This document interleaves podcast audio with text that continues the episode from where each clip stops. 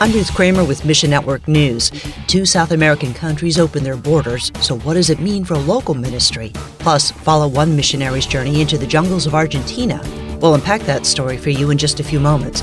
But we'll begin today in Colombia, where icy cold relationship with Venezuela is warming and borders are now reopening. So, what changed? Gustavo Petro, Colombia's first leftist president, was elected in June. And unlike his predecessor, President Petro recognizes Nicolas Maduro as Venezuela's legitimately elected president.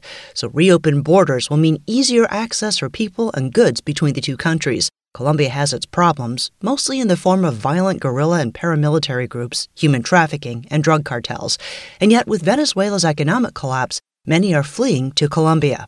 Annabelle Torrealba with Transworld Radio says Around 3 million Venezuelans are living right now in Colombia because they are looking for a better life. TWR has a major hub of gospel centered Spanish radio program production in Venezuela, but ministry there is becoming more difficult. To support the Venezuela team and program production, TWR is building an additional studio in Colombia. If things here get much worse in Venezuela, they will have a place to go.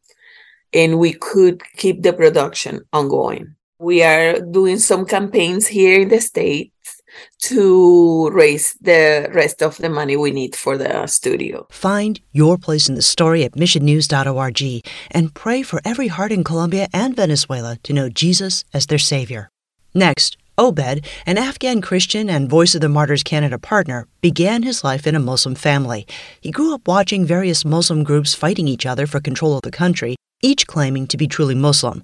That's why he went to an Islamic college and began to study the religion from an academic perspective. I was very interested to know about Islam, and I was thinking that uh, this is my faith, this is my religion, and I want to know about my faith. I want to know about my religion, and I wanted to be a, like a kind of Muslim who knows about his faith. As Obed began studying, he started to notice he wasn't allowed to ask any questions about what he was learning.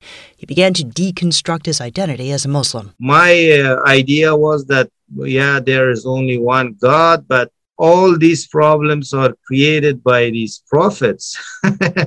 so maybe, uh, you know, they made some mistakes in the book. You know, I, I, I started fighting with God, and one in one point I said, There is no God. And then one evening, Obed walked away from his mosque. After much searching, he began to learn about Christianity, and his life was changed as he realized that Jesus is the final word from God. And we'll turn to our last story, where a gospel worker in Argentina, whose name has been withheld for security reasons, recently visited several jungle communities despite forecasts of rain and harsh heat. We'll get that story from MNN's Katie Harth. What would you risk to tell someone about Jesus? One man risks his life every time he enters the Argentinian jungle. First, he has to get down the river. He needs his motorcycle once he reaches the landing point, so he built a special canoe to hold him and his bike. Navigating the river currents while sitting on a motorcycle, in a canoe, is not easy. Once he lands, the man starts a 10 hour journey through the jungle on a narrow, dangerous trail. Wild cacti sometimes block the path, so he has to stop and hack his way through. Jaguars, pumas, and vipers lurk just out of sight, posing a constant threat. Sharing Christ in remote villages makes it all worthwhile. Tribal people crowd together on handmade benches to hear the man speak. Many people, crying and broken, come forward to receive Christ after hearing the Word of God. You can help bring God's love to the lost in Argentina through Christian Aid Mission. We'll show you how at missionnews.org.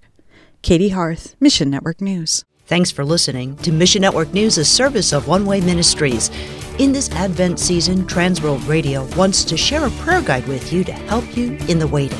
Journey with us through the 2022 Advent season as we pray for people groups all over the world. Each daily offering features a language, people who speak that language, and a couple related prayer points. So look for the links at missionnews.org.